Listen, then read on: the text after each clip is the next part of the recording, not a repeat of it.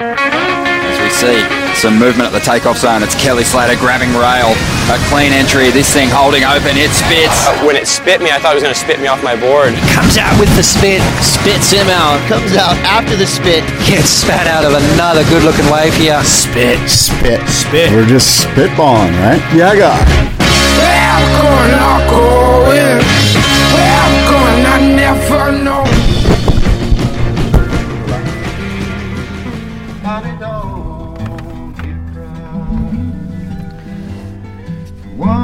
Yeah, guy. Yeah, guy. David Lee Scales, Scott Bass with you. It is spit. We're spitballing. Shit's forming in my cheeks right now. I'm getting it together. I'm going to lay a luggy out on the black asphalt. Disgusting. Thank you. Thank you for that uh, lovely musical intro, though. That is my f- new favorite. Doc Watson, Yeah. Summertime. It was very uh, soothing. Yeah. What a it is. wonderful way to start the show. Yeah. Have you? So I'm on episode two of the Ken Burns country music documentary on PBS. it's pretty cool. I haven't started it yet. Did just you? like you said. It's it's it's like okay, here we go. We're going home- into Ken Burns assignment. world. did you listen to him on Recode? No, I think she did an episode. I'm sure she did. He, he probably did the rounds. I'll have to check it out. She um, puts out a lot of content, so I can't really keep up. You know, I've gotten to the point where I'm just cherry picking it now. Yeah, I'm. I've been listening to a lot of it. I'm a big fan for sure. Um, I like it because she doesn't. Because look, she's Kara Swisher's a. I don't think she would argue that she's a progressive liberal, but she gets such great guests on, and she keeps it pretty fair. you think so? I mean, for as, as fair as she can. Yeah. That guy you were just listening to is a former uh, Trump executive. Oh, is that that wasn't what that wasn't Recode though, was it? Yeah, that was Rico. Oh, I didn't recognize her voice. Yeah. Oh, oh that's because I do it at a 1.5. I listen to all my podcasts at 1.5 speed. Do you really? Yeah. You don't do that? I feel like she's already at 1.5. Just By the her way, natural state. all of our listeners should listen to these podcasts at 1.5 speed. They're way faster and they're better. I think they're better. I mean, you can just take in way more content quicker. Okay. But- yeah, I don't know if my brain processes fast enough to absorb it all. Yeah. I'll, I'll try. Yeah. That's funny though that I didn't even recognize her voice because of that. Yeah. Um, so one thing that we should follow up on if we're going to be talking about music right now and documentary. yeah. Did you watch Echo in the Canyon yet? No. It's available on Netflix Oh, now. okay, Good. They just Thanks made it available for streaming. Like a killer. It's it's not good. It's not good. Dude, I had such high hopes. All of the advertising looks amazing, and the the guests that they got or the people that they feature and interview it in it um, are A-listers. You know, That's so, bad. for I was told it was good. Somebody saw it. dude, it just wasn't. Like it, it's basically Jakob Dylan. Uh, it's the Jakob Dylan show, and like right. Jakob Dylan, I, I'm almost hate to spoil it and give you an impression of it Oh, before maybe you you form your own. But I mean, I'm I'm not going to watch it if you tell me not to watch it. Though. I, you got to give it a chance, yeah. And then you can form your own opinion. Okay, but maybe give me your opinion on it. I want to hear yours. Jakob Dylan is so unaffected. Like he is the ultimate cool guy. He stands there just looking condescendingly at whoever's talking, and it'll be like David Crosby and Stephen Stills and like all these A-listers, and they'll tell like a really funny, good story, and he won't even crack a smile. He'll just be like, "Hmm." He'll just nod politely, and he's looking down his nose at him, wearing like a cool leather jacket, and That's lame. he's so lame. Is it so? Is it insincere? Is it just like? dude it's shocking how cool the guy thinks he is and the other thing is if you're producing a documentary You want to be you giving to your subjects. and you also don't need to be on camera like they could just have the talking heads referring to a producer off screen but the fact that dylan's even in all of the shots that tells you a standing side by side yeah, that tells you a lot. with cutaways to him being unaffected by their amazing Oh, story God. that they're telling it really drags the whole thing down. And then he'll cut they'll uh part of the documentary is him covering music from this era of laurel canyon uh with modern musicians. Like he'll ha- he'll get um cat power regina spektor these famous modern singers to do duets with and stuff so they'll be talking about a particular song and then cut to him on stage singing that song, like their own version of it.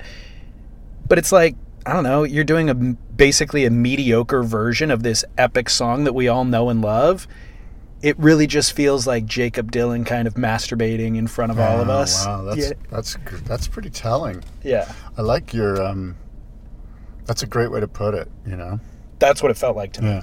But like you, I know this would be the greatest if your review could run in like Variety magazine. I think there's so much truth. Look, you're just being honest.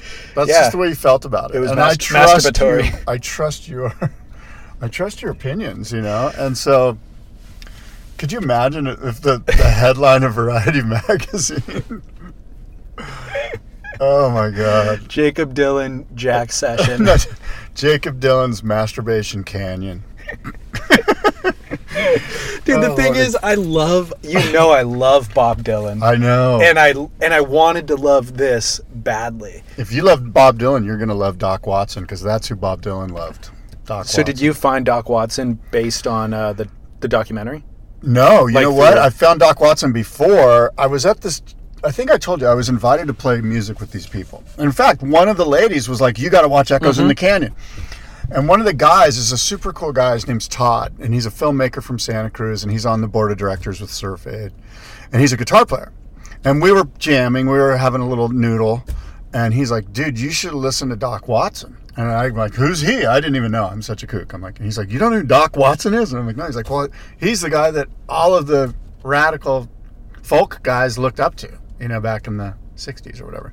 So anyway, that's who turned me on to Doc Watson was my friend Todd Hanson from Santa Cruz. Okay, yeah. Somehow I'm unaware of Doc Watson. I think too. that's his last name, Hanson. Yeah. I mean, I think of when I think of the guys that uh, informed that folk movement. I think Woody Guthrie, of course, is Yes. someone that Dylan always references. I'm just getting into Woody Guthrie. He just starts in in, in episode two. They start Okay. to talk about him. Okay, I do definitely need to watch that. How do you feel about Robert Johnson selling his soul to the devil down at the crossroads and that whole lore? Well, that's more of kind of a blues story, but I, I mean, do I think it's real? Yeah. Do I think the devil appeared and said, "I'll give you a, a record contract if you"? I don't believe that. No? No, I don't believe that the devil physically manifested himself, and I think it's a great analogy. Why? Where did Robert Johnson? metaphor. Where did Robert Johnson go for that weekend, and how did he come back such a profound talent? You know what? I don't know. These are great questions. I don't seriously know too much. I thought it was always just a metaphor. I didn't know that this actually occurred. Yeah, he was Robert Johnson. Why are you laughing at me? I'm just blown away. I was there. like, I'm learning. new- I'm learning new shit all the time. Who knew? I was there, I thought dude. it was just like you know, like don't sell out. No, dude. Robert Johnson was like So wait, he went Wanted- to a crossroads. wanted to be prior to that he wanted to be a musician and he always had a guitar and he'd try to play it and everybody knew like that's what his desire was he just wasn't very good. You know he'd always practice but just everybody knew he wasn't very good. He disappears for a weekend comes back and he's this profound talent. Just like the best guitar blues player ever.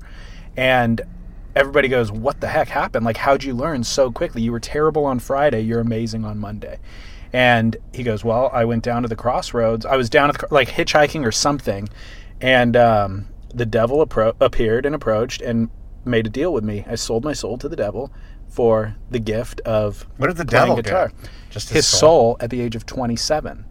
So that is why, and it turns out that now the lore. Oh, this is all these people died at age yes. 27. Like, so the lore is that all these uh, kind of iconic, not just musicians, but iconic musicians have Yeah. still been paying Robert Johnson's debt to the devil at the age of 27. and so we're talking like Kurt Cobain, Jimi Hendrix, Janis, Janis Joplin, Amy Winehouse, Jim Morrison. Yeah. Yeah. There's like a giant list. sounds like the craziest conspiracy theory ever. or or is so crazy it's true. Here's what I do know: that occasionally guitar players can have major breakthroughs, and their their level of guitar ability can just get way better with one of these breakthroughs. Mm-hmm. And it could just be that he had a breakthrough, like he met some guy that's like, dude, just do this. like, here's how you're gonna do the turnaround on these songs. You know, here's your bridge. Do this for the bridge. And all of a sudden, he's like, oh, I can connect them. Mm-hmm. Connect the chords. Who knew? Who knew? One, four, five. Wow, thank you very much. And you know, he had a cup of coffee with the guy, and he's like, and then all of a sudden, he sounds way better because. I mean, how much better could he have? Like, he's not that great. He's not Jimi Hendrix. He's just connecting one, four, five chords with a turnaround. Fair enough. Then why did why is everybody dying at 27? because um, they're not. There's just when you look at the swath of the of guitar players or swath of musicians or luminary types, there are many great ones that didn't die at 27. Like, how do you explain them? How do you explain Eric Clapton didn't die at 27? Uh, How do you explain all these people that didn't die at 27? So what I'm saying is the ones that did die at 27, random conspiracy. When you take drugs, you die. no, because Clapton did a ton of drugs. Yeah, that's my point. He didn't die. Right, exactly. Thank you. You made my point. Well, that's a different point. Keith Richards. Yeah. My point is, is that if you get a thousand people, yeah, five of them are going to die at the age of 27. Ten of them are going to die at the age of 28. Right. I don't, but if the devil collected everybody's soul, then it would be problematic. And Then I think like there'd be a real battle. How does the devil Having collect a soul? Like, how does this? How does this? Ask Robert Johnson. How does this literally? How old was Robert Johnson when he died? 27. That's the point. That's, where this all started. Gotcha. Um. So let me ask you this: Why is it though? You believe in God Yes. and you're Christian. Yes. Then why? Then it would stand to reason that the devil does exist and the devil could broker such deals. Um, well, I believe that that God is love, and I believe that um, you know. I, I, first of all, I don't know. Like that's the beauty of I, I don't know. I'm, I'm not the expert. All I know is I have faith in a higher power. I choose to call it God, and it's my personal thing, and it's really nobody's business. And I'm not here to sell it or to tell it. But it would stand to reason with that belief system that the No, devil no, could you don't know my belief system. That's just it. You think that I have this like Judeo-Christian like Bible literal literal um, reading of the Bible thing, which I, I keep it really simple. Love people, But okay, and everything happens in God's if world a by if there's a free. love system, Yeah. isn't there a counterpoint to that that would be Yeah, an hate. evil system? Yeah, Yeah, exactly. yeah, for sure. Hate So he could be brokering deals, who? whoever that is. Hate? Yeah. Hate. The hate system. personified? You mean President Trump? Oh no, dude! We covered No. religion Oh, and this politics already in the first ten worst. minutes. You know how many emails I'm going to get? People are going to hate on me so hard. That's That- okay. That's I'm my point. pro- I get you to tell your beliefs, and I never share Yeah, mine, so that you get the emails. You cash the checks Speaking, and I don't. speaking of which, yes. what? How'd your lunch with Rainbow go? It was great. I really enjoyed it. So people They've heard Rainbow. So Chris is uh Rainbow is a guy from New Zealand who's who listens to a lot of podcasts and listens to ours as, as part of his um, routine. And um, and he was in town. He was in He's from New Zealand. from New Zealand, flew here with his girlfriend, and a super smart guy. I had a great cup of coffee with him and his girl, and uh, it was super fun. I enjoyed it So- immensely. Rainbow's been listening since day one. He's been listening to your show since before you and I linked up, Yeah. and um, has been sending us feedback all the time. And his feedback is incoherent at times, and so you and I make jokes, and we've even read them on air just because there's and some of them, the ones that are coherent, are profound and like really make he makes really good points as well. He's very t- intelligent. I know, but I was I was apprehensive I, after all these emails for all these years. I'm like, all right, man, this guy could be full on crazy. I'm not sure what to expect.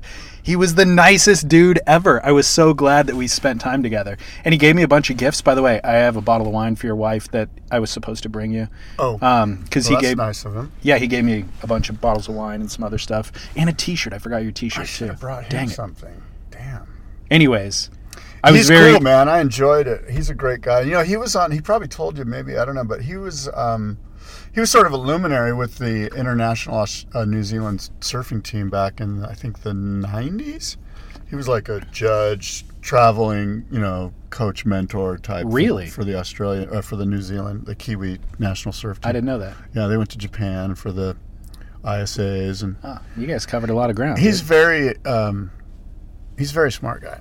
totally smart and. It. Uh, so glad we got to meet him. great knowledge of surf history too. Yeah. Because I met him here at SHACC and we walked around the museum and yeah, the guy knows a lot about He has a great memory.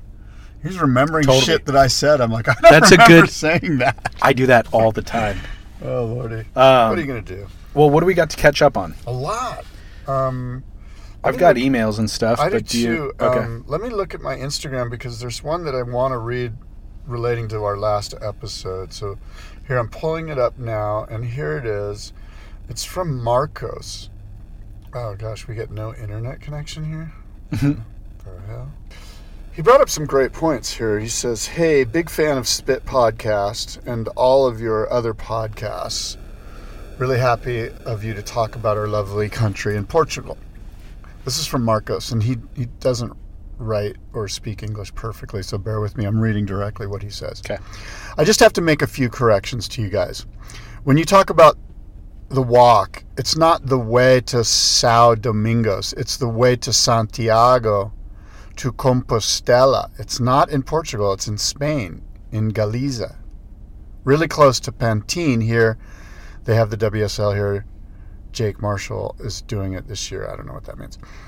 It's a place here, the it's a place where there are the remains of the apostle Saint Tiago, which I'm guessing I don't know. So that talk that you and I had about the way it's the um, it's this walk from Santiago to Compostela in Spain, um, and it's the walk that brought Christianity to the area. And there are apparently lots of places you can begin this walk from the south of Spain to the Basque Country and from Portugal. There's different ways to eventually end up at the final destination, which is, I think, this place where the apostle is laid to rest. Uh, then he goes on to say that Portugal is the second oldest country in the world after Luxembourg, I didn't know that. with the boundaries as we know them from 1297. Um, Magic Quiver, the original, was not made from Marius. Was Magic Quiver the name of the lightning bolt store? I'm wondering. No. I'm trying to figure it out. No, I was telling you that Magic Quiver um, uh, is owned by this guy Mario, who he's talking about, that I linked up Oh, with, that's who has right. like the restaurant, the surf hostel, or the hotel. Okay, so the original Magic Quiver was not made by Mario. The concept was made from two Portuguese friends when they had a trip to Byron Bay, and they had um, difficulty to sell their concept because they were ahead of the time. The store went almost bankrupt, and they sold the store to Mario. Is it Mario or Yeah. Marios? Mario. Mario, and with money was it was much easier for it to take off. Please, next time you guys come to visit Portugal, it would be my pleasure to show you our country and the spots and take you to the magic spots. Keep up the great job you're doing in Surf We Trust. Thanks, Marcos. Very cool. And then he sent great pictures of recent surf and stuff. And so yeah, just thanks, thank you very much, Marcos. We're Very psyched. good info. Um, I've got one for you that I'd love to get your critical analysis on, Scott. Yes. Adam said, quote, I'm looking forward to the day when the surfing world wakes up and realizes a spinning Italo landing in the flats is not radical surfing, it's just stupid stunts. In the heat against Jack Freestone, Italo was awarded handsomely for his spinning top impressions. Whereas Jack, who performed an alley oop in the most critical part of the wave and landed into the transition, was underscored. There is an equivalent in skateboarding. YouTube is full of clips showing riders dropping into bowls and performing flips and spins as they fly out and then land on the flat deck. It's not that hard to do. Wow, that's really good insight. You know, and that, and I tell you, I think that we're all constantly sort of trying to play catch up to what's happening. And when I say we all, I mean the judges and, and you and I, the consumers of this content. Um, and there's some people that are really hip to it, like this guy, and probably guys that are closer to it, like Cote. and- Closer to skating. yeah closer to what it's all about you know like it's it's you know it's he brings up a great point you know D- uh, is he, landing in the flats just lame relative to landing in the transition Well, or are they just apples and oranges I think they're apples and oranges. Like I kind of wanted to agree with what he was saying. Yeah. Except if Italo did that spin and landed at the back of the wave, that would be the equivalent to landing on the deck for the Yeah. skateboarder. Yeah. Which yeah, you land on the back of the wave. That's wait, I could do that, you know? so he's landing in the bottom of the bowl which is really difficult like you break your legs when you do that Yeah. i do think that landing in the transition's the ideal thing like i think that's the But most it's smoothest it's the most style i don't care i think it's smooth and stylish and i think you want to be in the wave face i don't think you want to be down at the bottom of the wave because you lose speed down there if you land flat in the flats you, you're all your speed's gone. If you land in the transition you've got some v- vertical momentum to, uh, I know, to but get speed and to do a bottom turn. often when Italo's landing in the flats, it's the closeout section, so there's no more wave to be ridden anyways. which brings up another point you know and again i speak from ignorance. I'm not really an expert here but uh, you know if there's no more wave to be ridden anyway maybe it shouldn't be scored as highly. Like i want to see that move where you land in the transition and then do three huge hacks and get tubed on the inside and come out and maybe do an ollie oop or whatever you know like like if it's the if if it's if that's all your wave is is like pump down the line and do uh whatever he did. I saw it. I don't even know what they're called. Do that move and land in the flats, and that's the wave. I don't, maybe it's a 3.7, not a 6.7. I, you know, and I think it's difficult for the judges. I, I do think it's a hard place for the WSL and for everyone, all of us. Everyone's trying to wrap their heads around what is this new thing, you know, and how much of it do we just glom on and go, that's the most incredible thing ever, and how much of it do we go, yeah, that's great, but there's more to riding a wave than just that. I, I like the direction that Adam's going. I want to dig in and kind of analyze it as we move forward, but I don't think surfing is unique in that you can't just say landing in the transitions harder, full stop. Landing in the flats is easier, full stop, because every individual wave you need to be able to assess critically. They're all unique, and and so the ten that Italo got in the final against Jordy, it was a closeout, and there was only an opportunity to do to do one turn, and he did the raddest possible maneuver that we've seen. Anybody at this point in surfing's evolution, that was the pinnacle of what you could do on that section. And so, yeah, he landed in the flats, and yes, it was only one turn, but it is the pinnacle of our sport at this moment, you know? Well, it's, and it is that because it's so difficult. Like the, the question is, could Jordy do that? And the answer is no. Correct. And not very many people can. There might be like four people. Like I don't know, Italo, Gabe, um, Felipe, and maybe Kelly or. No. Jordy is in the conversation of people who could do it. I would argue. Yeah, but and then there's then there's like who who can actually do it with the jersey on when it matters. Like Elo was doing it like like it was a bottom turn, like it was no Yeah. big deal. I mean, honestly, we haven't talked about Portugal yet. Maybe we weren't going to do it today because it's kind of uh, not news anymore. So I'll just touch on it. That is the difference between Italo and everybody else in that moment. Um, is that he has a world title on the line, and it's the penultimate event of the season, and he's in the final, and he knows how to stomp a 10 with all those things on the line. Jordy gets up on a wave and surfs it to a 6 as if as if a title isn't on the line. And that is the difference between who's going to be world champ and who isn't. Jordy, if you're not going to crescendo at the penultimate event in the final, what are you doing? What does penultimate mean? The second to the final. Okay, Yeah. good word. The final and then the second to the. So you're like the penultimate to me. The penultimate podcaster. No. We'll So, let- we'll let the fans point. weigh Look, in on that. That's a good point. You know, like Jordy, It's just it's between his ears, and and Elo seems to be such a free spirit with a jersey on. It just does not matter to him. Uh, it's but I, I was so confused. Jordy, the fir- he got the first wave and it was like a midland sized wave. It wasn't like a real a set wave. He did a floater, a carve, and an end section floater. And I'm thinking, why would you even go on that wave? This is I mean, this is a world title on the line. You're in a final in Portugal. You know you're not going to beat Italo with a 6 or with any 6 in your line score line. Why would you go? And if you do go, do a flip. You got to if you go on that wave, you have to get do something insane.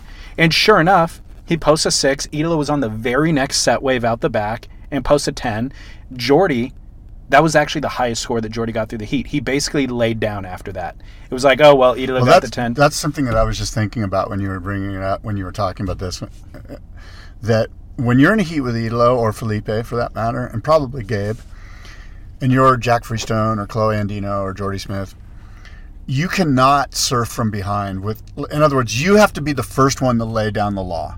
You have to be the first one to catch the wave and do the most insane aerial thing. You need to let them know that you mean business. Yeah. Seems to me that if they go out there, do a spin, get a ten, and you're sitting on a four, you're just like, oh. I, there's and now there's all this pressure on you to actually do it. You're a little bit more free spirited and sprightly when you're the first one to attempt it and go for it because you're kind of like whatever, let's just go. yeah. And now, you know, so my point is those guys have to be the first one to stake claim to, hey, I'm here to do aerials and screw you, watch me fly. Yeah. And that's, I think, the only way. I think as soon as one of those other guys nails some crazy turn, uh, some aerial, it's like dagger in the coffin. Or, no, dagger in the coffin? Nail in the coffin. There you go. Thank you. Uh, dagger in the heart?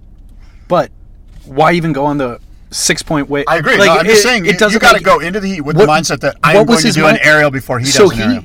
Jordy either completely had like a ma- uh, brain lapse, like forgot that he was in a final, or just did, had no strategy going into the final. I can't speak It's to his mental state. It's always been, I think, problematic. You Yeah, know?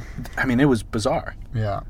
Does he Anyway- have a coach? Of course. He Yeah, does. well, Chris Gallagher was Chris Oh. Stone, I should say, was, but now he's doing the Olympic thing. So um, We I've got, more emails. Oh yeah, well. I, I've got one too. Go um, Best Coast sent us something to say, hey, um, I just want to let you know that Medina losing in that heat to um, Kyle, Caio didn't send the world title to Pipeline. In fact, it was Felipe Toledo losing, Correct. which sent the world title chase to Pipeline. Yeah. so yeah, that's I true. think I might have misspoken. I, I definitely misspoke, but I knew that was true. I just worded it incorrectly over. Um, so Renee sent an email saying, "Dear David, the analogy that I look at when assessing where wave pools will take us is from rock climbing, another sport that I love. Despite the proliferation of artificial climbing walls in indoor gyms and the whole circuit or competition circuit devoted to them, nobody really believes that they can come even close to providing the experience of climbing outdoors on real rock. There are sensations, feelings, sights, and adventures that one experience provides that the other simply doesn't. While numerically it's likely that at this point there are more climbers inside than outside, the center of gravity of the world's of the sports culture, the focus of the highest ambitions, and certainly the photography, film, and writing that surrounds it remain welded or wedded to massive cliffs of granite and limestone, not color coded plastic. End quote. I think that's true, and I don't think that's anything that you and I don't already know and agree with. But, But um, we're the always one- trying to draw comparisons, and I think that's the best comparison It's to the a wave good one, except that most wave pools, in fact, everyone that I know of, is outside, whereas rock climbing gyms are inside. So you do get a sort of generic kind of air conditioned vibe, which is kind of weird. Whereas at least, like at Waco or whatever, these new installations that are coming in, you could actually kind of make some backdrops that make it a little bit not quite as um, engineering like an engineering vibe you know Yeah, like you can yeah. do so i think because wave pools are outside it does it, you know the wind's blowing the birds are there there's a little bit more nature than There is but it more, is a good comparison There's more nature, but it's the most apt comparison I've it is seen yet. it's a good one it is a good one for sure Yeah. and and and we all know that the the the epitome you know that like it's always going to come down to um, just as el cap is is the climbing culture's you know sort of alpha um, certainly Pipe or Chopo or these spots are going to be Jaws. These are going to be the spots that will always capture our imagination because they're just they're fascinating. Yeah. I ran into Dave Prod, Prodan. Did you really? I ran into Dave Prodan. Where? Cardiff Reef. no totally way. random. Yeah, it was cool. He was just happened to be down there. He was taking his young son out surfing. But um, he's. I asked him about that Brazilian storm documentary that I was telling you about that I thought was going to raise a lot of hell. You know. Yeah. and he said that it, they're not sure when that's going to come out and the problem is is that this was one of those partnering deals the WSL had with a guy in Brazil a producer in Brazil and the producer in Brazil is really the guy that's pulling the the distribution strings and when this thing will be shown and so they can't necessarily say when it's going to come out and m- so my gut feeling is it's probably not going to come out before Hawaii which is unfortunate because hmm. it would make for a really good sort of foundational kind of fun place to start before we dive into the Hawaiian season. Hmm. Hmm. Bummer. Yeah. Are you familiar? I don't think we talked about it. Kelly Slater's HBO documentary that's coming out next month. Uh, no, I'm not familiar. I think is it a WSL thing? No, HBO thing. An HBO documentary? It's called Twenty Four Seven. I think it's a series that they do, Oh, but they're he's- doing. he's They've been one filming one with Kelly, Uh, and they're supposed to release it I'm not. early december I can kind of tell you what that's going to be like already. I thought that I could until that Soundwaves episode with Kelly. And was that part of it? No, but the Soundwaves episode made me much more interested to see what's going on in Kelly's mind. Like the the interesting thing about it isn't Kelly versus Pipeline or Kelly versus the Brazilian Storm. It's Kelly versus Kelly. Like Kelly's in his own head and he's insecure about whether or not he can still, you know, compete with all of these people where well, to you and I, it's like, dude, you've already won 11 world titles. You have nothing to prove anymore. You're welcome to take your bow at this point and move on. But the fact that he still has these demons Well, where he's trying to prove himself is Yes, really exactly. fascinating. No, that's where you nailed it. It's it's it's this. Um, when you say, "Oh, look, you've got 11 world titles, you have nothing left to prove anymore," then the question is, "Well, then what have I got left to prove?" Mm-hmm. You know, and that's where he has. He's having. I don't want to look.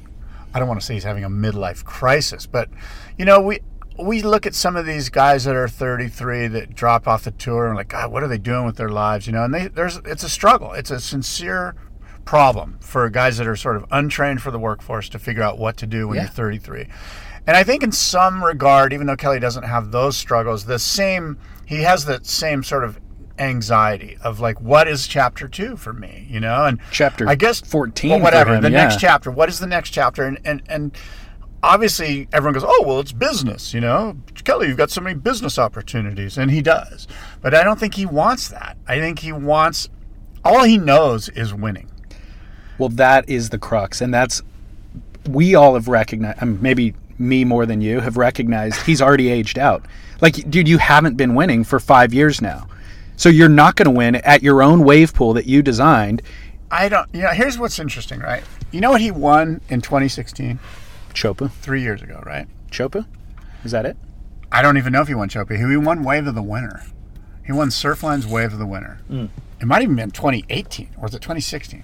Anyway, it was a couple years ago. I remember that wave. That was It was an insane. wave. It was an insane wave, and it was an insane winter for Wave of the Winter Right. entries. Right. There was just it was incredible, and he won Wave of the Winter. Yeah. Like so, he can still win because what's fascinating is that our culture and our content and the way we look at competitions is going more and more towards this.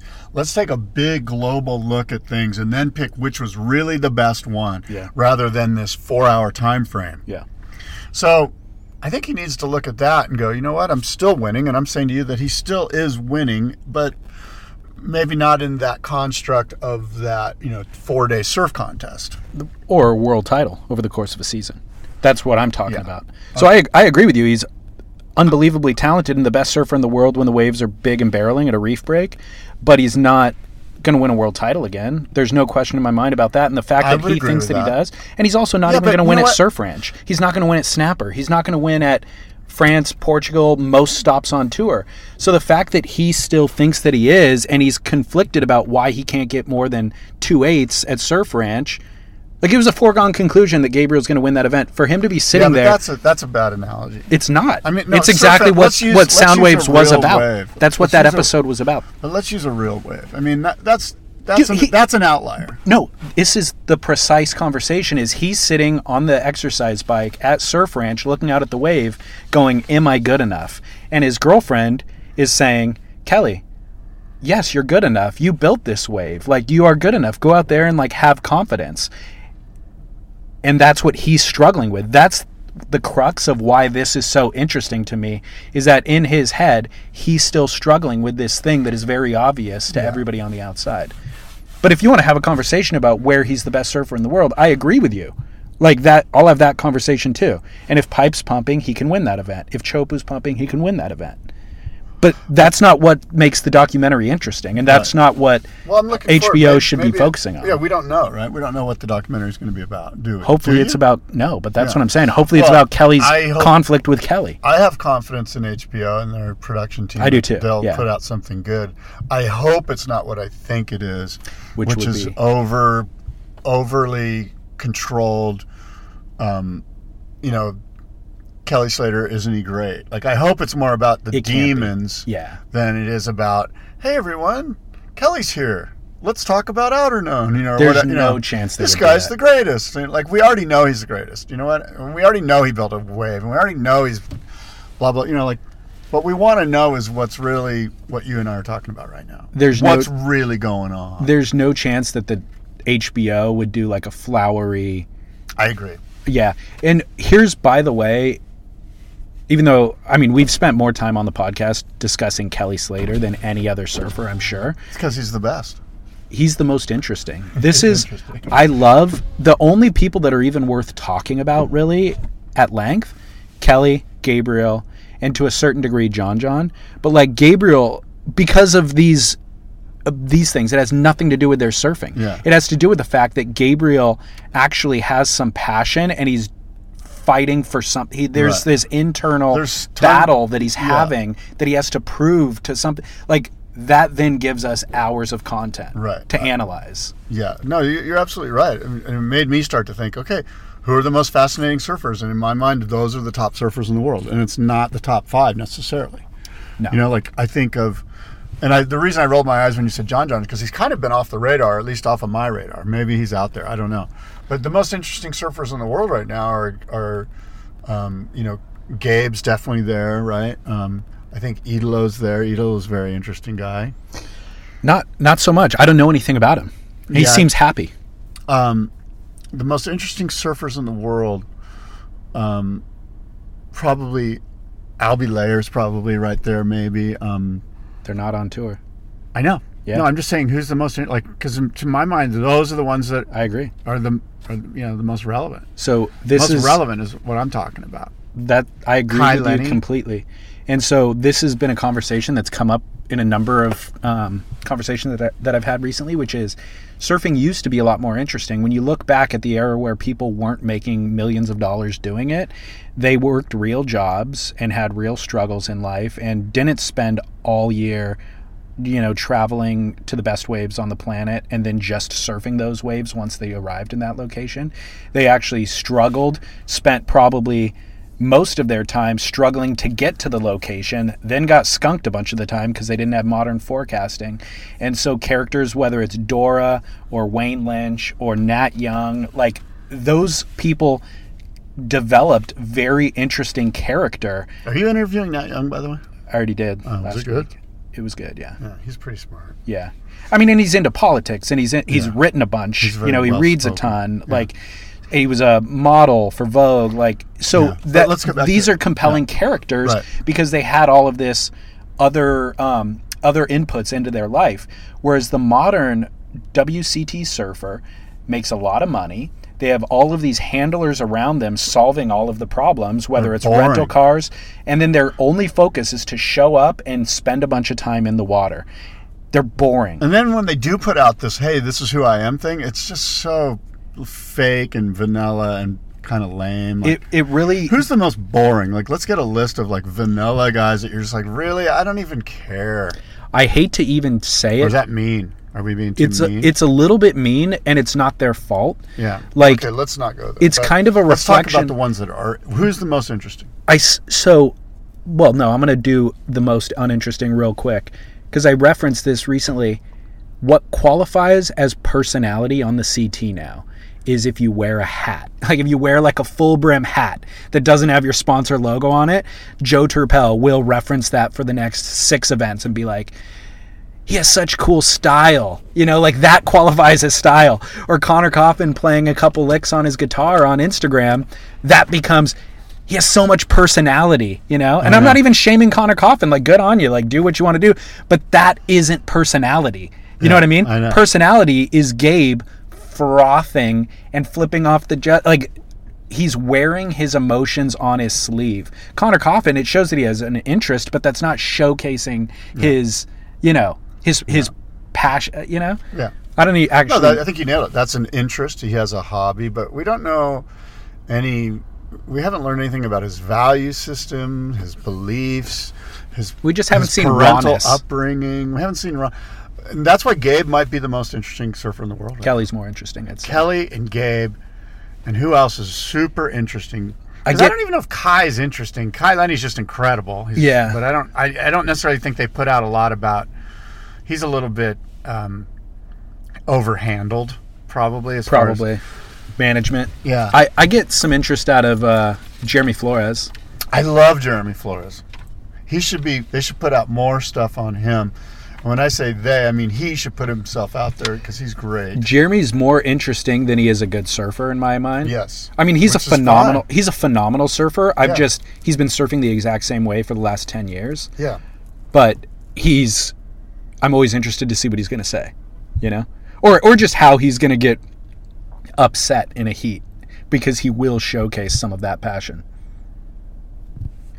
Yeah, I'm trying to think of guys that are just that, that you're just kind of like it's funny because I was just like, well, Barton Lynch is pretty interesting. He was at a time. he still is. He's, I mean, he's happy now and content, I mean- and he's insightful. you get you get insight into who he is. Too, yeah, he's way. insightful. Um, I've got one more email if you want to hear it because Sure. it dovetails with what we're talking about. Okay. He said, um, listener said, ran a few numbers for the seating round for every event this year, excluding the Freshwater Pro, and the average score for each position is, and the judging actually. Uh, I'm Did confused. I'm confused. No, I'm confused by his sentence.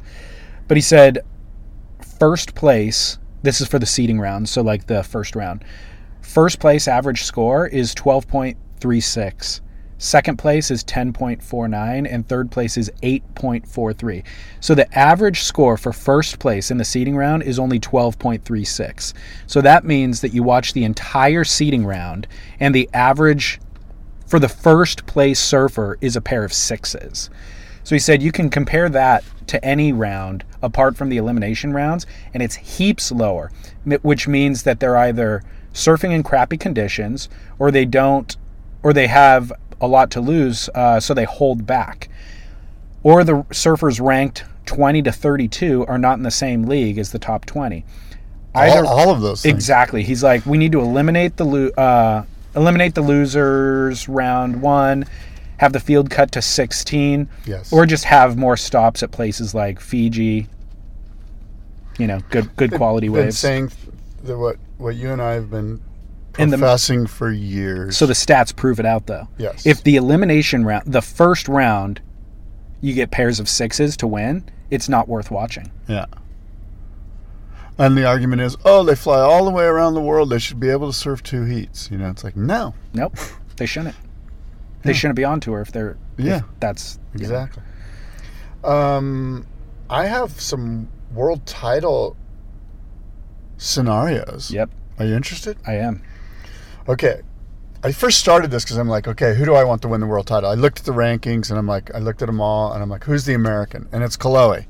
Kolohe's number five, right? So, understanding that's where I started, I could give you Kolohe's title scenarios or I could start with Italo and just go down. Give me Kolohe.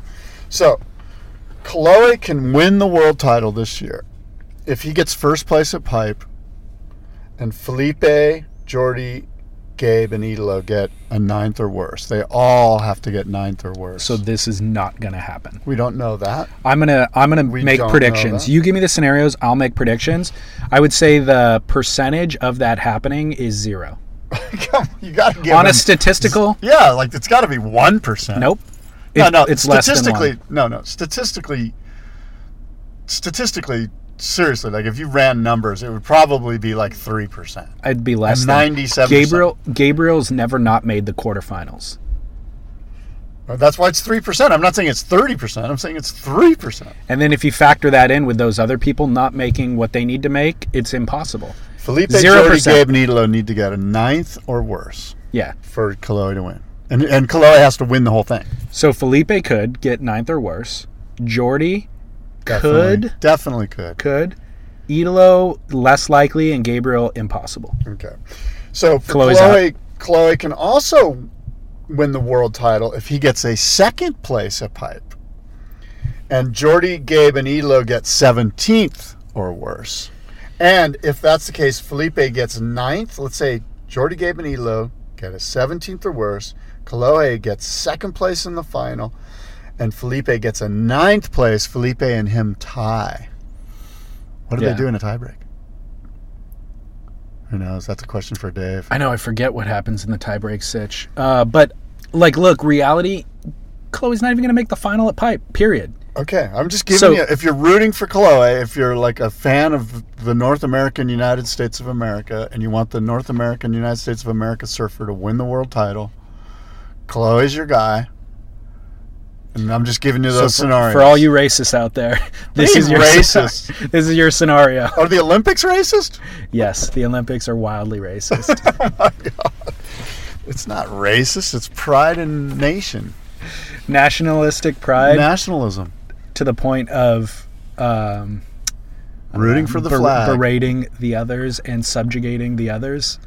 This starts to sound awfully like You are a racist. That's crazy. I never- am. What are you talking about? I'm saying I don't even see color. I just want the best said- surfer to win. You said the c word. What's the C word? Color. Can't even believe Um, you said that. so, You're hey. so bad. So Why do you have to be like that? Kolohe won't even make the final period. All right. You want me to give you the ELO rundown, which is I want you to do each of them. Okay. Well, Dave only sent me the ELO rundown. If ELO Ferrari wins, we're gonna call him Ferrari. Italian Ferrari. If We forgot about that. I know. Italo's easier to say. If Italo wins pipe, he clinches the world title. Done. Period. Period. He's in first going into. He pipe. is in first. Yeah. Okay. If Italo gets second, Gabe Medina and Felipe Toledo will need a first place to take the world title from Italo. So if Gabe or Felipe win and Italo gets second, Italo does not get the world title. If Italo gets a third at pipe, Gabriel needs to get a second. Felipe and Jordan would Jordy would need a first. Basically, Gabriel needs to do one heat better than Italo to clinch. I think so. Yeah. If Italo gets fifth, Gabe needs a third. Felipe a second. Jordy a first. Yeah. If Italo gets ninth, Gabe needs a fifth, Felipe needs a third, Jordy needs a second, Kolohe Andino needs a first. Yeah. And if Italo gets 17th or worse, Gabriel and Felipe will need a ninth, Jordy and a fifth, and Kolohe a second. So that's kind of what I. So basically, um, it's a pretty tight race between those sort of those top three. Maybe throw Felipe in there too. Felipe's not going to do well at. I think the odds of him doing well are already slim, but him doing better than those guys are not. That's just not going to happen. The wild Uh, card to me is Italo. He seems to be the wild card. I don't see Gabe. We know Gabe's going to do well. Yeah, I It's don't see Gabe no-brainer. giving it up. I think, Gabe doesn't do well, we'd be surprised. and if he doesn't do at least one heat better than Italo, I'd be shocked. I think this is Gabe's to lose. I could, I agree, Yeah. totally agree with that. But it could be Gabe losing in the semis and Italo advancing, and we have our champion. Yeah. But so what is the strategy here for the bottom three guys? Like, Poison Gabe. yeah, just like get some E. coli and spread it around the night food. before. Yeah, the night before. yeah, like really bad poisoning. This is a good strategy. Yeah, Here's the downside of that strategy. yeah. The event lasts over multiple days. So if they do they poison him on night 1? No, no, you poison him like you know before finals day. Okay. Yeah. All right. I'm not against this. Um, this, is is this is horrible. Italo's work to do, by the way. Yeah, Italo. Italo's the one who needs to really Right. go Kerrigan style. get some like get Timmy Patterson to like shuttle the E. coli around and who knows. Um, Good. I've never heard anybody put the emphasis on the coli. E. coli. Yeah, yeah. How do you say it? I don't, e. coli? E. coli. E. coli. It sounds like an Italian nephew. E. coli, fetch the cheese. um, how excited are you about the women's race? None, Really? none more or less. You know where it takes place this year? Sunset pipe. Wow, that'd be amazing if it did. I'll Hon- leave it. Honolulu. What? Doesn't it always take place there? Yeah, that's why I was shocked that you didn't know. I did. I thought you were throwing me a curveball. I was. It was disguised. It was a softball disguised as a curveball. Oh, Um, so Carissa Moore, Lakey Peterson, Caroline Marks. I'll give you the rundown, but who's your call out of those three? Do you know who those I, people I, are? I do, and I like all three of them. okay. I do, and I don't like necessarily. You know, uh, I think that um, Carissa's the best surfer of them. Lakey's very close. She's incredible. Yeah. Caroline Marks is a little has a little rough Yeah. edge to her style that I'm not necessarily like. Like if I had a daughter, I do have a daughter, and if I was to tell my daughter, "Hey, you should emulate this person," of those three, it would be either Carissa or Lakey. Yeah. I wouldn't say, "Hey, study Caroline Marks." Now I know Caroline's that's sort what of you almost love about her, though, is that raw. yeah, she's kind of yeah, she's kind of raw. She's kind of like a young uh, Adriano de Souza. No. Yeah, when Adriano first Aw. came on tour, it was kind of like square and raw Yeah. and a little bit just. Auk is the best comparison, I think. She's not as smooth as Ock. But she's got the same lead foot, full like full power. I Obviously, think Damien Hardman's a better example, actually. Like you're like, I would never want my son to surf like Damien Hardman, although he shreds. See, I think love you're Damo. underselling her. I think you're right about Ock and Damo, but I think you're underselling Caroline. I think Caroline is smoother than you've acknowledged. Maybe. I just Um, in in in reference to these other two, she's doesn't have as Polish. yeah. So I am shocked that Carissa doesn't just win everything. Me too. She's that much better than Me too. everybody. It's crazy how good she is. And if you, frankly, if you came up to me and you go, God, it's amazing, Chris has won the last ten world titles, I'd be like, Yeah, I know. Yeah, I know. Like I, like, I wouldn't blink. I'd be like, Of course she did. I know it's crazy that she has half as many as Stephanie. I think of them as being like equally as accomplished. I know. So, anyways, But Carissa, I think, is more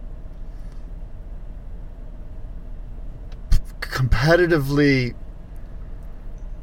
I don't know what the phrase I want to use. I just think Carissa's. Because Steph is pretty polished competitively. I don't want to say that She- Steph's not polished competitively, but Carissa, to me, if you were to put one of the girls on the men's tour, Carissa is the one that would go the furthest. yeah. I think she is she's got the most. I don't want to say she surfs like a guy, but she carves she's- a mean bitch and roundhouse cutback. and she does airs and stuff. Like she's got the most well-rounded, and she gets barreled at back door. Like she's got the most well-rounded game, I'd say, out of any of the women. yeah. But it's also, I think, both her and Steph have a lot of holes in their competitive game still. The shocking, the reason why she hasn't won as many as you and I think that she has is because She she, stumbles competitively. Yeah. Yeah. Like why is she even? Why hasn't she already clinched if she's that much better? Um, here's the rundown at Honolulu. If Carissa finishes equal or higher to both Lakey and Caroline, she wins the title. If Lakey loses before the semifinals, Lakey cannot win the title. If Lakey makes the semifinals, she must finish at least one spot ahead of Carissa to win the title. And then Caroline's role is even harder. If Caroline loses before the final, she can't win. If she makes the final, she must finish at least two spots ahead of Carissa and at least one spot ahead of Lakey. And then if Caroline gets second, Carissa must lose in the semis, Lakey must lose in the semis, and Lakey and Caroline will have a surf off for the title. So apparently that's what happens when there's There could be a three-way surf off, yeah. according to what Dave sent me. Okay. Did for the women. that? Yeah, for the women. Okay. If Carissa gets a fifth, ninth, or seventeenth, Lakey needs a third, and Carolina a second to force a three-way surf off. So that would mean that um, what's her name? Um, who's the young gal from Aust- or who's the girl from Australia that would be in the final then? Stephanie or no? Um, maybe Steph, but who's the other one? I'm not sure. Been on the tour forever. Oh, Sally. Yeah, Sally Fitzgibbons. I could see Sally winning this thing, or Steph winning it, and we get Caroline second, Lakey third, Carissa with a fifth, and we have a three-way surf off. That would be fun. Would it? Maybe, Yeah, I don't know. maybe not. Um, All right, forget it. We'll just watch football that day. Uh, oh my! By the way, as we go into this Hawaiian season, I just want to make a point, okay. and it's something that I saw on Bobby Owens' Instagram. Do you even know who Bobby Owens is? Yeah. Okay. Well, for the listeners out there that don't, let me tell you who Bobby Owens is, according to Matt Warshaw's Encyclopedia of Surfing. Who, by the way, they're having a fun. He's having his November fundraiser, Matt Warshaw. So if you can find it in your heart to throw through sh- a few shekels his way, I wouldn't even find it in your heart. You should just subscribe for three bucks a month. It's a no-brainer. do that. But this is like more like a fundraising thing. Like Yeah. I threw some shekels their way. But yeah, sign up. How much is a shekel worth? my shekels or I don't know. I don't really know. But congenial, freckle-faced Hawaiian pro surfer Bobby Owens from the North Shore of Oahu, world ranked number 10 in 1982, but best known for his fast and fluid riding on the North Shore of Oahu. Bobby Owens was born in Italy, the son of a lieutenant colonel in the U.S. Army. I didn't know that. Moved with his family to Oahu in 1966, where he began surfing. Ten years later, he turned professional. Owens placed second in the 1977 prestigious Duke Classic at Sunset Beach. In 1980, he won the Pro Class Pro Class Trials, also at Sunset. The Pro Class Trials used to be the very prestigious event which got you into the main events. And the Quiksilver Bells Beach Trials in Australia. He made the World Tour year end top 16 four times, placing 12th in 77, 7th in 78, 12th in 81, and 10th in 82. An unlikely looking surf hero at 5 foot 8, 140 pounds with chalk white skin and wavy red hair, Owens was nonetheless among the most respected surfers at Sunset Beach in the late 70s and the 80s, and he was featured in more than a dozen surf movies. So Bobby stated something on his Instagram the other day, which I've said before. This will sound familiar, but which I think needs to be said again as we head into the Hawaiian season. And that is, I truly believe that an event at Sunset Beach needs to be judged with the full arena uh, in the judging criteria. And right now, what we basically have the event at Sunset Beach has turned into an event at Inside Sunset. And it needs to be an event that covers the outside West Peak at sunset. We want to see Bobby Owens style surfing, Wes Laine style surfing, Gary Kong, Elkerton style surfing, Rabbit Bartholomew, Michael Ho, where their window, like rolling down the windshield, dropping into massive West Peak bowls, laying down 400 yard bottom turns, carving up high. Then it goes deep water and they're cutting back to set up what they hope will be the inside section. And that type of surfing out there should be rewarded in this day and age. And that then would suggest that if you're going to surf in a in a heat out there and you just sit on the inside, the most you can get is a five. Even if you get a sick Even if you get a sick barrel, the most you can get of, and that's the way you would have to do it from a judging standpoint to get them to start to inch out to the West Peak Yeah. and take off like a man, like the men used to take off out there. Like that's what Sunset Beach is. It's not a contest at Inside Sunset. Yeah. It's a it's a contest at Sunset Beach. All of its glory. The incredible mammoth West Peak, which rolls in for 400 yards, feathering. You think it's going to break, and it doesn't break. It backs off until it hits you, and Owl Chapman screams at you, "Go, you friggin' kook!" And you go because you're at Sunset Beach. And this needs to be acknowledged by the WSL, by the judging staff, by the world. I hope everyone takes uh, witness to what Bobby Owens said on his Instagram and, and likes it and agrees with him and listens to what you and I are saying now, David, me more than you, and says, yeah, those guys on Spit are right. I love to argue with you, and I cannot. I fully co sign everything that you're saying. Yes. Enjoy this moment. I'm going to just, right now, just Soak let's be quiet together. Soak it in. Special. I'm gonna lay lay Wow. in some music. That is beautiful. Uh, I mean, it's absolutely true. I mean, I, I actually forget. Almost to be honest, I wonder as you say that if some um, if we don't pay enough respect to Hawaii anymore, like some attention for pro surfing at large. There's less weight and focus on Hawaii than I think that there used to be. I feel like everything used to come to this pointy end of the stick, and uh, almost everything else in the season was like a sideshow just leading into Hawaii during the three months of the year, you know, or a couple of months a year. Um, it happens for longer than three months, but really the surf media's focus there is for two months. And now it's almost equalized where we're as equally excited about the I don't know Australian leg and Tahiti and the European leg and all these other things that are happening, and then it doesn't really matter. Sunset's like an afterthought. Even pipe still matters, but sunset doesn't really have any weight and gravity anymore, right? Well, it, I mean, it, I mean, one of the 10,000 QSs is there, so it's very, very important, Sunset Beach. From a stand from a point standpoint, it is. And, and we can get it. See, see, I mentioned the Duke contest earlier in this in this conversation. The Duke contest used to be the most prestigious contest in Hawaii, and somehow or another we lost it. And I'm saying let's not lose Sunset Beach. Let's not lose it from our culture. It feels Let's- like it is. we need to regain it. And I think guys like Rocky Cannon, who are doing did some of the commentary on the on the um, the uh, the Vans event that was just there.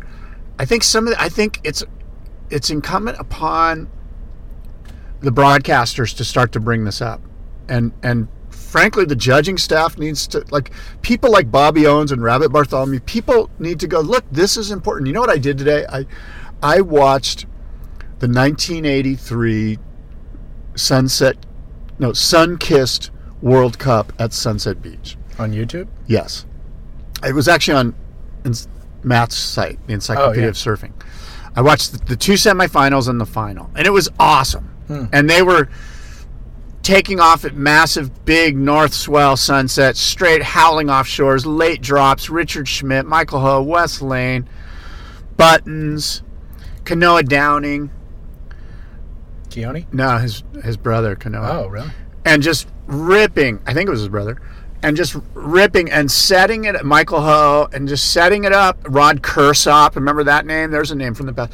And setting it up, ripping the outside, getting into that fat section, cutting back, and here it comes. And, and there was that moment of, oh my God, here it comes. And Bruce Jenner, Caitlin, is that her name? Mm-hmm. Was talking with Fred Hemmings, and Fred's like, okay, they're setting up the inside section. Watch this, well, you know, and sure enough, those guys are pulling into beastie inside barrels after doing all the killer stuff. On a board, like it's hard to find a board that's equipped for both of those things the inside bowl and the outside peak. And and I blame pipe because there's so much attention to, to pipe and getting barreled, and pipe pipe is incredible, and the whole arena down there is insane. But don't turn Sunset Beach into sh- a shitty backdoor event. Yeah. Because that's what Inside Sunset is. I mean, it's a mean, gross. It's a wobbly. It's a powerful. It'll Yeah. it'll break your ribs, but I mean, it's it's mean. But if it's just going to turn into a tube riding contest at Inside Sunset, that is not Sunset Beach. That is not what surfing in Hawaii is about. That is not what the North Shore is about. And let's not marginalize it. Right. Let's make Sunset Beach what it's supposed to be and score them I'm in. accordingly. If you're on the inside and only the inside, the most you can get is a five. I'm in. I'm in. Thank you. Now, how do you feel about Haleiwa? I love Haleiwa. That's probably the best. That's such a fun wave to surf. No, but as as a you As know, an as a as a- triple crown venue and an event. I think Haleiwa. The problem with Haleiwa is, like many events, there's just so many guys in that thing Yeah. that you can get. You have to run it, and so they run it in marginal conditions. But Haleiwa is a mean, tough wave to surf. I think it's really a challenging sur- uh, wave competitively. Um, so when it's big, you know, north swell, or I guess west swell is a west swell, but when it's big, um, it's just gnar- it's just a gnarly wave, you know, like Yeah, there's highlight moments when it's good and big. I enjoy it in the contest, but I don't think it represents nearly as much interest as Sunset or Pipe. Yeah, I mean, I agree with you. Like, there's moments during the, six days or whatever when you're like, okay, it's proper. You know, like it, Yeah, it's a fun little appetizer for the. it's a gnarly crown. wave. I don't think they do a good enough job of, of sort of. It's a it, it's a spooky wave. You- It's, it's it's a wave which you always seem to be struggling to stay in position. Yeah, yeah, yeah. Big Wave World Tour news. Yeah, I, saw have some for you. Let's see. I'll just read straight from the press release. So, David, the official holding period for the WSL's Big Wave events opened a few days ago, November 1st, 2019. And it runs through March 31st, 2020. And this big this this year's Big Wave season will feature the CBDMD Jaws Big Wave Championship and the Nazare Tow Surfing Challenge, two new events that will showcase the best of big wave surfing in the paddle and towing disciplines. The Nazare Tow Surfing Challenge, presented by Hogo Santa Casa, will feature a unique tow team expression session format. Ten two surfer teams will participate. Within each team, the competitors will both drive the jet ski and surf, with each participant needing to ride at least two waves.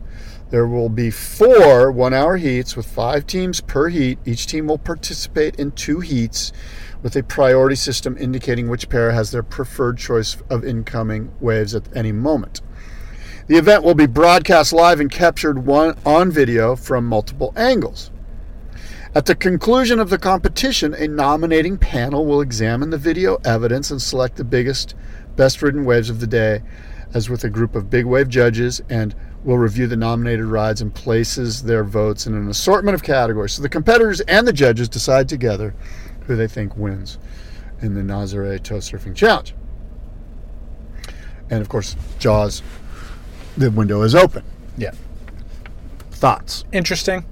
It's kind of fits with a lot of things that we've been kind of advocating for, suggesting that they do.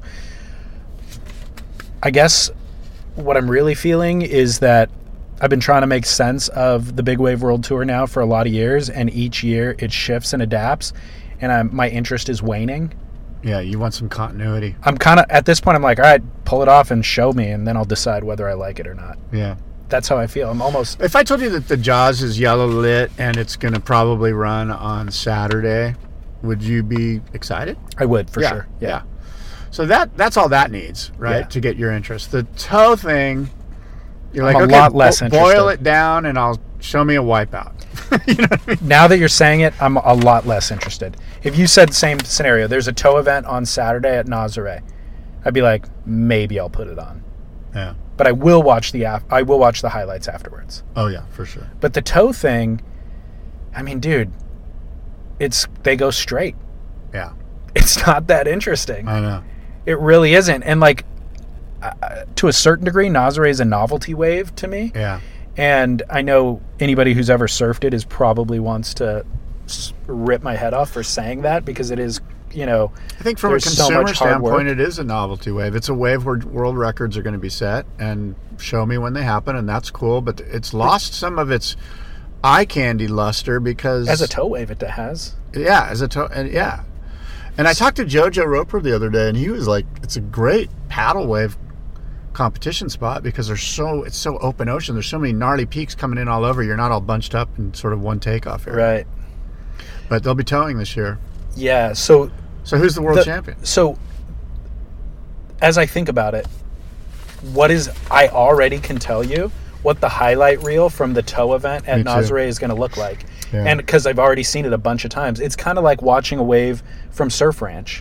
As soon as it pops up in my Instagram feed, I scroll right past because I already know what it looks like. Yeah. There are two surfers, only two surfers, David, that are actually in both of these events.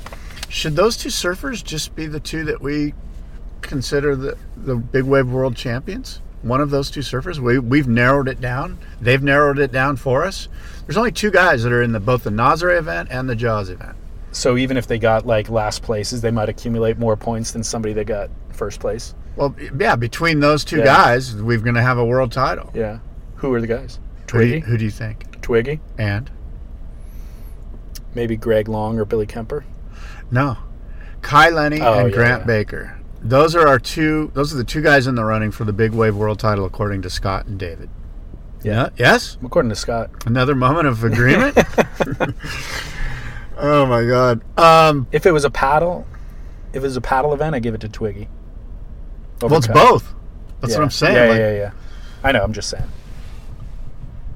All right. Well, anyway, we're not interested. But what is interesting, right, is that this Mavericks thing is also happening, right? So, um, I don't know if we talked about this a couple weeks ago. Um, Jeff Clark put out a press release basically saying, hey, we're running the Mavericks event. It's going to be a season long event. We're going to get your clips, you're going to upload them to our site.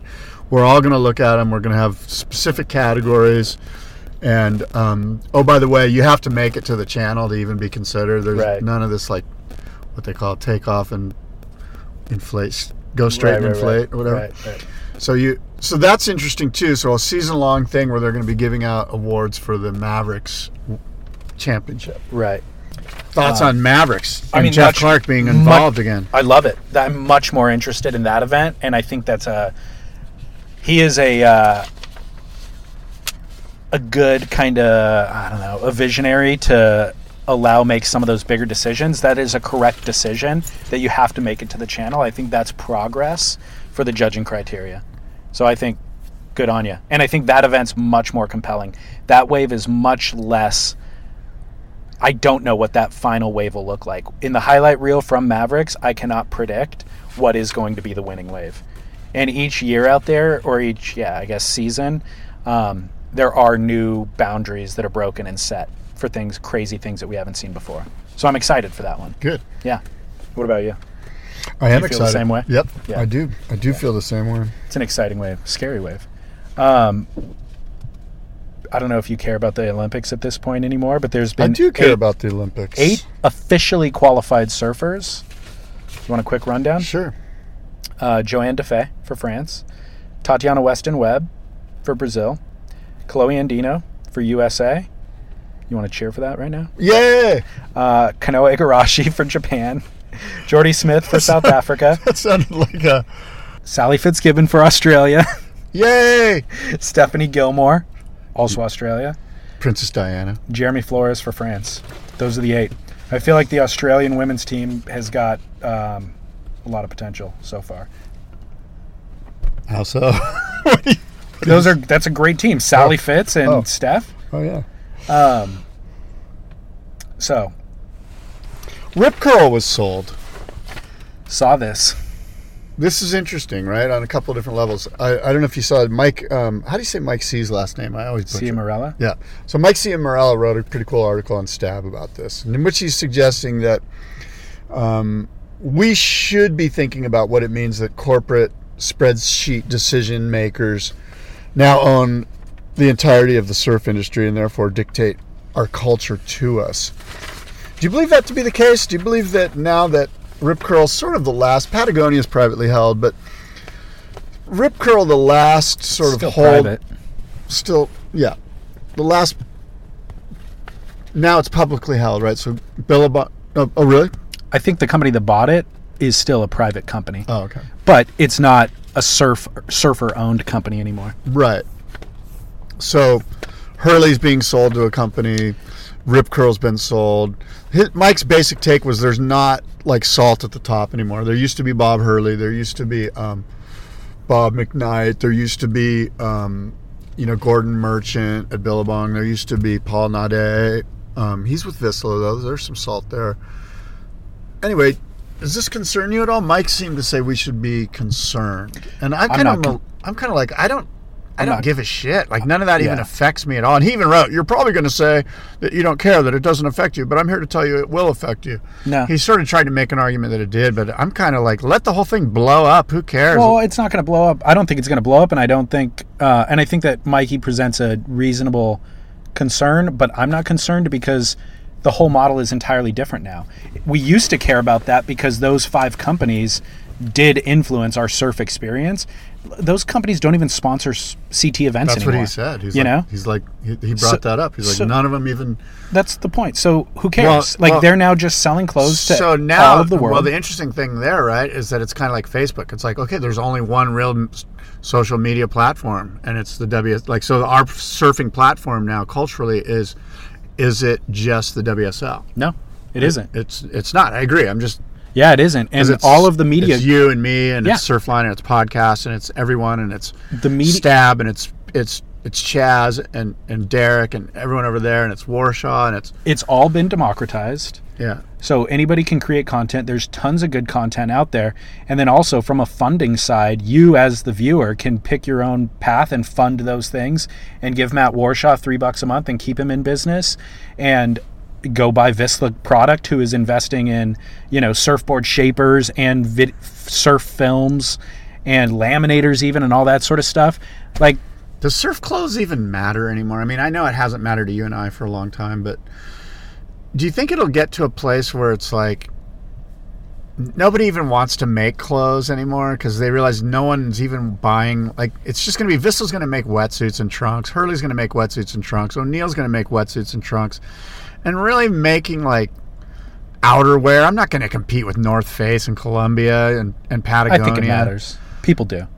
People do care. People want to wear a T-shirt from the brand that they have some sentimental attachment to. A t-shirt's one thing. I'm talking about a full clothing line. Like, Yeah, I, I think the other stuff matters too. I mean, to a certain. do you think degree. in 10 years there won't be? What about the idea that in 10 years there won't be? In surf shops, there won't be as much clothing as you might think. It's just going to be mm. board shorts, t-shirts, Maybe so. wetsuits. Because look, you and I are going to buy our, we're going to buy our clothes online. I don't know, dude. I think it goes both ways. I think the middle goes away. I think that yes, there's mass-produced fast fashion on the one end of the spectrum that's available on the internet and it gets to you tomorrow, it gets delivered tomorrow. And then on the other end, it is artisanal self-expression. And I think that that's true for the foods that you eat and purchase, for the teas that you drink, and for everything, and for clothing and everything else. You know, you get people who want a very curated style, and they're going to go buy the flannel from the company that they care about, or the pants that represent Let their look and this. lifestyle. Let me ask you this. I'm I go into uh, a surf shop. Let's say I, I go into uh, Surfline or Hansen's, or I mean Surf Ride or Hansen's or um, wherever, San Diego. I go into a surf shop, and I'm like, yeah, you know what? I'm going in because I need a new pair of shorts and some pants, or a flannel would be a better thing. I need a flannel, I need a pullover, and I need a pair of shorts. I personally am not like going in there to go buy, like, say, um, Ruka or Salty Crew or Vissla. But I am going to the surf shop to do my shopping. Like, mm-hmm. I'm going to support my store. And that's what they carry. And that's cool. That's fine with me. And I'm going to pick from those. But I'm not necessarily brand loyal. I'm more loyal to the concept of the retailer. Yeah. You know what I mean? And whatever they put out, I trust that they've got some cool stuff, which they do Yeah. And a wide variety. And I'm just going to grab the one that fits the best. And if it's Ruka, it might be a Ruka top, and it might be shorts from Vissla or whatever. You know what I mean? Like, do you think that's more of the mindset, or do you think there truly is this brand loyalty? I, I sense that, and maybe because I've I've aged out of that, but I don't know if there's real brand loyalty. Yeah. It's more retail loyalty. Like I go to buy my clothes at a surf shop because I'm a surfer. Whatever they put out, I'm going to grab the coolest one. But I'm not necessarily going. You know, like back in the day, I was like, I'm going to buy Billabong because Occy was. It's 1986 and Occy's on fire. You know, You were a lot more subject to uh, advertising at that point, or just um, who's cool in terms of pro surfers. You Yeah, know? my like, age, that like stuff the doesn't perfect time to- influence you anymore. I honestly, I can only speak for myself. I buy based on fit and um, Where the Goodwill material. No material. So it's like I have a pair of jeans whose I know exact size 32 and this cut and this style is what fits me best and I prefer the feel of. And so I just buy that exact pant every time. You know, and I'll get a pair in black, I'll get blue Yeah. jeans, and I'll get the course. I'm the same way. I have a sort of a set clothing thing that I get. Um, Patagonia pants. there you go. Shout out. I love these pants. They're called. Venga. I've seen you wear them in mustard and. I've got them in every color. I know. They're cool. Um, I'm worried about my battery dying. Oh. So do you want to? Oh, I've got a musty moment. Me too. Um, my musty moment is Kelly Slater and his girlfriend Kalani Miller at the Kelly Slater Surf Ranch riding together on one board, pulling into the tube. It's uh, sheer joy on Kalani Miller's face as she pulls into the barrel.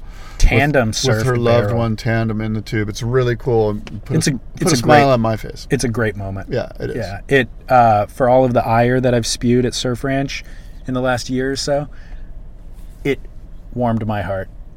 It, cool. warmed the cockles of my heart, Wow, shekels, cockles, a lot going on. shackles of my heart. Yes. By the Probably way, I've signed fair- up to go to the Monkey Surf Resort. Okay, Yeah, Monkey Surf Resort, May in May. I'm going. May I don't wanna- 2020. I don't want to give the full date, but Okay, Monkey Surf Resort. Shout it out. I'm going to be giving some Is shout outs to my bros at the Monkey Surf Resort. Check it out. is it Red Monkey or is it just Monkey? Monkey Surf Okay. Resort. My must see moment: Russell Bierke's uh, new edit. Did you see this? No. I forget the I was watching the 1983 Sunkist Sunset Beach World Cup. I'm way behind. Uh, I forget the name of it. Um, Russell Bierke's new edit. You know who that kid is, right? oh, yeah. I love that guy. I'm a big fan. It's insane, dude. Th- There's one wave in particular that he gets at uh, maybe Shipsterns. The greatest wave I've ever seen surfed. I watched it 10 times and I was I still couldn't wrap my head around Did it. Did you do an aerial? No, Shipstern's giant giant, you know, uh, Five ledges. five ledges and he and it's a massive wave too it's like a very big wave for shipsterns Yeah. and he free fall drops and connects at the bottom barely like Yeah. catches like his rail just barely connects as the lips falling right behind him and he picks that line like he just it, it was there was no room for error Critical. no room for error Yeah. on a triple overhead wave Five steps. and air drops to the bottom, lands, and right the moment he lands, that's the line that he sticks with, and the ba- the barrel like breaks right past him. Right. So he barely sneaks in and just sits there getting this crazy barrel for the length of it and gets blown out. Every single moment in it is harrowing and could go gone How long is the edit? 15 minutes. Yeah. And Craig Anderson was on that was in the water that day and he said it's the best wave that he's ever seen surfed. Kelly posted about it on Instagram saying this is mind blowing. Uh, it to next this. level. Okay, It is completely Let's put that level. on the um, Spit Podcast website. Spitpodcast.com is the website. Um, and then my Duke is Davy Van Zyl. Oh yes, winning at sunset, right? yeah. yeah. Shout South out. South African. How about that? And I mean, Jack Robinson got that 10 point ride on Inside Sunset, which you think should have been a five, uh, but was unreal. Like, Jack, like there were so many amazing kind of elements of that event. And, but Davy Van Zyl had enough wherewithal to win the entire event. Yeah, that's cool. That's um, that's kind of cool. Dark horse. By the way, we didn't mention it, but you know whose clothing I do wear? Who's Need Essentials, baby. Hell yeah, need essentials. Need essentials, By the way, it's that time of year to get a new full suit, and so Yeah. we're and I've tell people always ask me, where should I get a wetsuit? It's amazing I how saw- many people ask me. I saw a guy in the parking lot the other day, and he noticed mine. He goes, "Dude, is that a Need Essentials wetsuit?" And I'm like, "Yeah." And I'm waiting for him to like recognize me from the podcast because that's what my ego does. Right. And uh, he never did. Right. I was waiting to, for him to be like, "Oh yeah, I, I heard about this on a podcast or something like that." He never did. But he goes, "Oh, I got the same exact suit, and it was the back zip. That's what I had on. Yeah. I got the three two back zip. Yeah. I think I prefer the front zip to be honest, but I rolled the dice with the back zip, and I, I do like it. But I need to get a new one for the season. I just don't like that the string from the zipper gets, Gets in my way. way. You know. Um, I tie a hat. I like the back that that string to tie a hat to. oh, okay. I tie a hat. The fact that you're even wearing a hat is hilarious to me. You know what's hilarious to me? Is that it's actually a The visor? fact that you're going to be behind me in the tube as I'm driving down the line. That is very log- uh, likely because I've seen you burn lots of people. I do not So- burn people. I've seen you burn people. That's that's a negative. Um, all right. Well, Scott, this was a wonderful show. Is this your next guest? Is Yep. this pulled up? Who is Yep. it? Uh, NVS Fins. We're going to record some commercials together. NVS Vans. Naked Viking Surf Co. Rad. They look like Vikings. You know those guys. Let's say hi to them. All right, Scott, sign us off. Okay, until next time. This has been a great show, David. I'm thrilled with it. Adios and aloha.